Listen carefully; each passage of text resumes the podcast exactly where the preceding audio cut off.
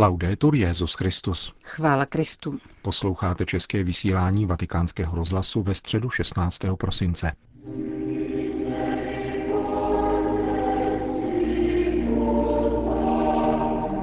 Na svatopetrské náměstí přišlo dnes dopoledne přibližně 20 tisíc lidí na generální audienci.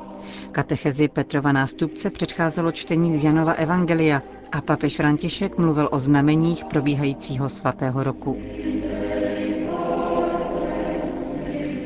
Cari fratelli e sorelle, buongiorno. Drazí bratři a sestry, dobrý den.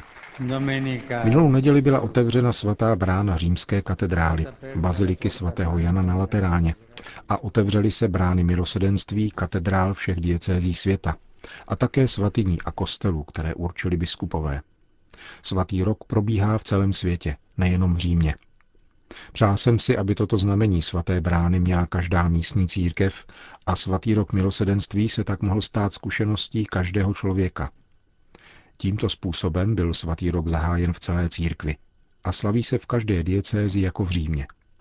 Také první svatá brána byla proto otevřena v srdci Afriky. A Řím je viditelným znamením všeobecného společenství. Kež se toto církevní společenství stává stále intenzivnějším aby církev byla ve světě živým znamením lásky a otcova milosedenství.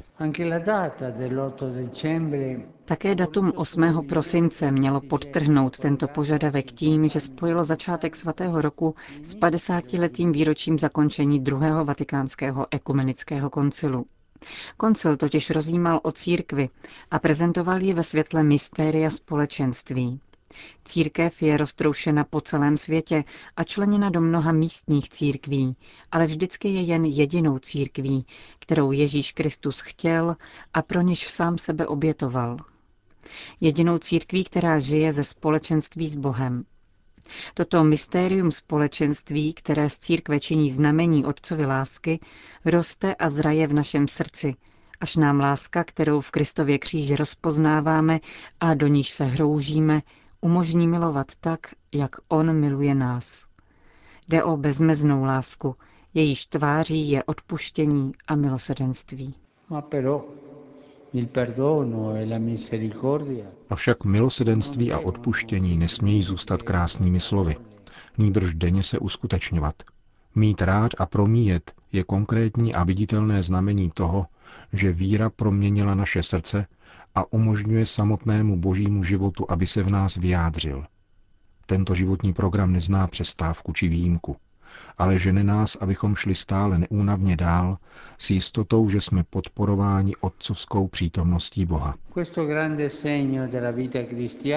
Toto velké znamení křesťanského života se potom přetváří na mnoho jiných znamení, která jsou pro svatý rok charakteristická. Myslím na ty, kdo budou procházet některou ze svatých bran, které jsou v tomto jubilejním roce opravdovými branami milosedenství. Brána označuje samotného Ježíše, který řekl, já jsem dveře, kdo vejde skrze mě, bude zachráněn, bude moci vcházet i vycházet a najde pastvu. Projetí svatou branou je znamením naší důvěry v Pána Ježíše, který nepřišel soudit, ale spasit. Dávejte si pozor, až vám nějaký chytrák bude říkat, že je za to třeba zaplatit. Spása se nekupuje. Branou je Ježíš a je gratis. Ježíš říká o těch, kteří vcházejí jinudy, než se má, že jsou zloději a lupiči. Mějte se tedy na pozoru. Spása je zdarma. Projetí svatou branou je znamením opravdového obrácení našeho srdce. Když procházíme onou branou, je dobře pamatovat na to, že máme otevřít do kořán také bránu svého srdce. Když stojím ve svaté bráně, říkám, pane, pomoz otevřít do kořán bránu mého srdce.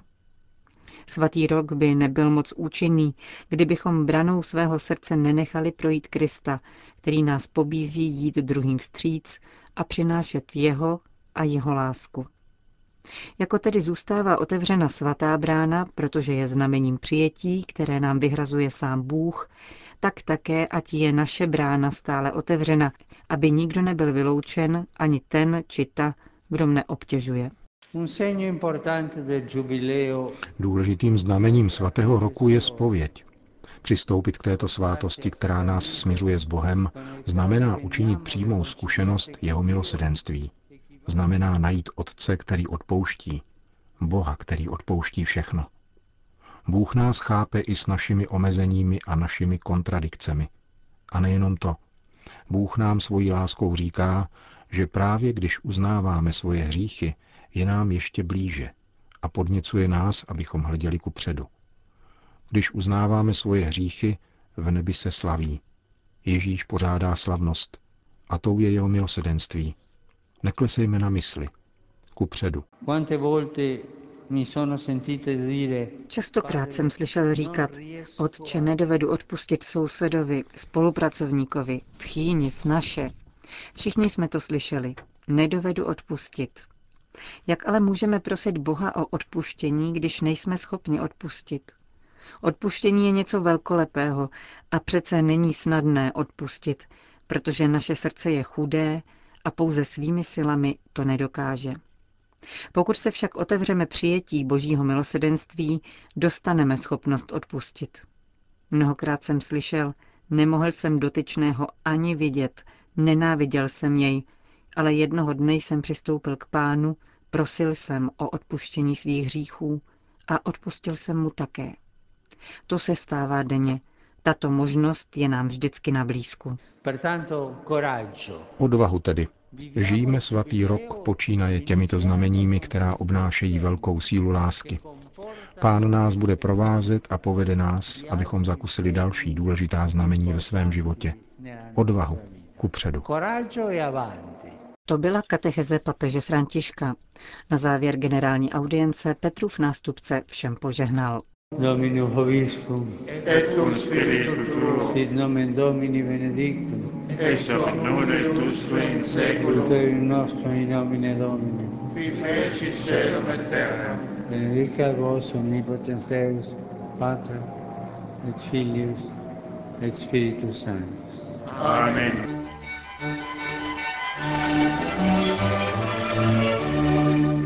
Reforma kanonického procesu pro případy nulity manželství je tématem sympózia, které včera probíhalo na Papežské Gregoriánské univerzitě.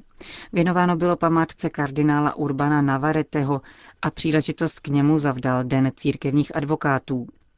O novinkách Františkova motu proprio hovoří profesor Paolo Moneta z Univerzity v Píze, který je jedním z členů papežem ustanovené zvláštní komise a advokátem římské roty.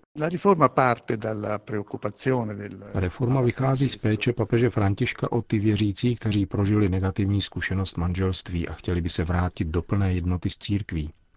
Církev, jak známo, rozvody nepřipouští, nicméně dovoluje prověřit v jisté šíři platnost původního manželství. Během staletí se tedy vyvinul proces konstatující nulitu manželství. Tento proces, jak se to stává u všech procesů, se postupem času rozrostl. V některých případech se táhl příliš dlouho.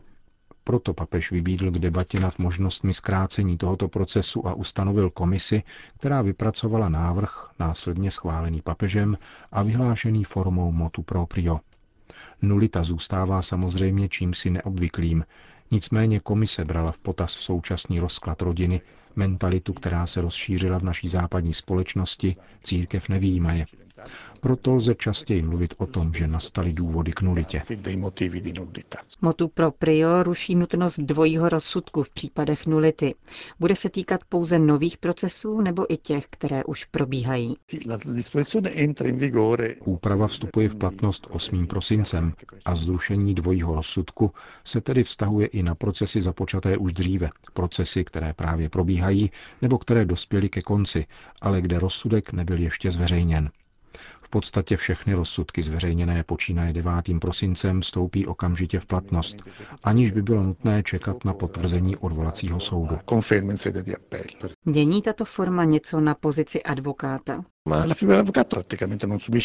Postava advokáta zůstává v podstatě beze změn, v tom smyslu, že proces má i nadále charakter soudního sporu a tedy přítomnost advokáta je vyžadována.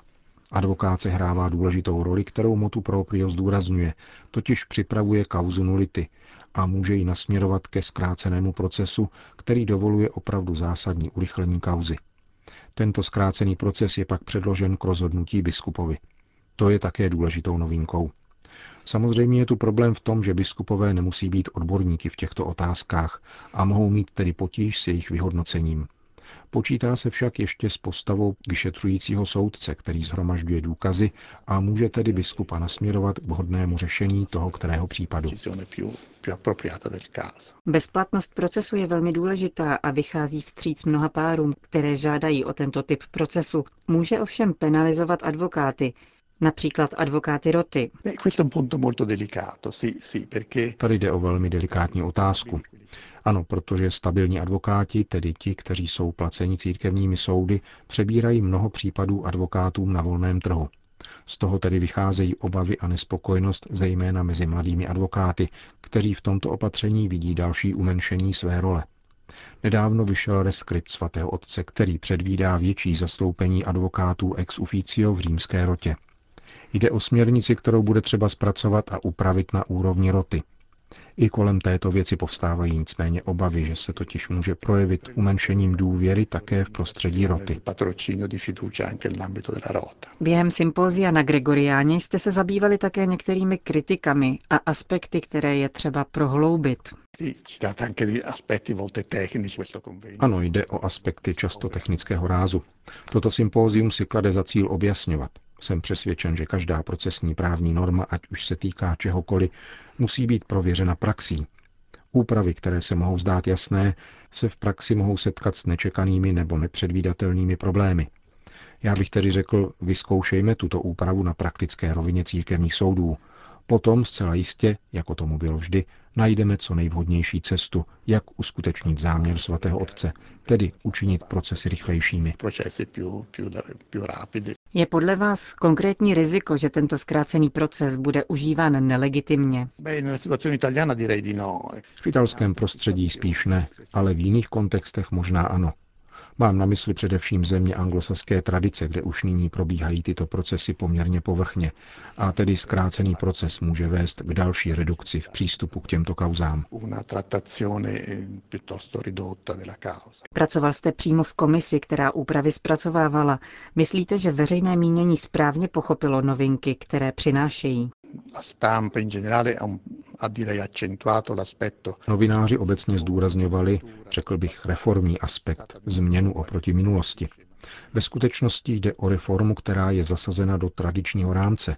Abych tedy užil oblíbený výraz předchozího papeže, jde o obnovu v kontinuitě. Jistě, dotýká se manželského procesu, ale nepřevrací ho na ruby. Nemělo by tedy docházet k dalšímu rozšiřování, Jde o reformu, to ano, a jistě důležitou, avšak nikoli revoluční. Rozhovor s profesorem Paulem Monetou, jedním z členů komise, která vypracovala reformu procesů o nulitě manželství, připravil Paolo Ondarca. Čína. Za zázrak a znamení boží starostlivosti považují čínští katolíci otevření svaté brány v katedrále Chenting asi 260 km jižně od Pekingu. Na slavnosti se zhromáždilo asi 10 tisíc věřících, kteří zaplnili náměstí před kostelem i střechy okolních budov, informuje agentura Asia News. Policie nejen nezasáhla, ale ani nezadržela nikoho z účastníků slavnosti. Dovolila dokonce, aby mši svaté předsedal biskup Giulio Gias Jugo, který nepatří do vládou dovoleného vlasteneckého združení čínských katolíků. Biskup Jia Jiguo žije sice vedle katedrály, ale vzhledem k domácímu vězení má znesnadněný kontakt s věřícími. Periodicky je vyvážen na nucenou dovolenou. Sídelní biskup Chen Tingu proslul také tím, že přijal do svého domu 200 opuštěných dětí. Slavnost otevření svaté brány trvala čtyři hodiny, přestože se jí snažil znepříjemnit vojenský orchestr, který vyhrával vedle katedrály pod širým nebem. Končíme české vysílání vatikánského rozhlasu. Chvála Kristu. Laudetur Jezus Christus.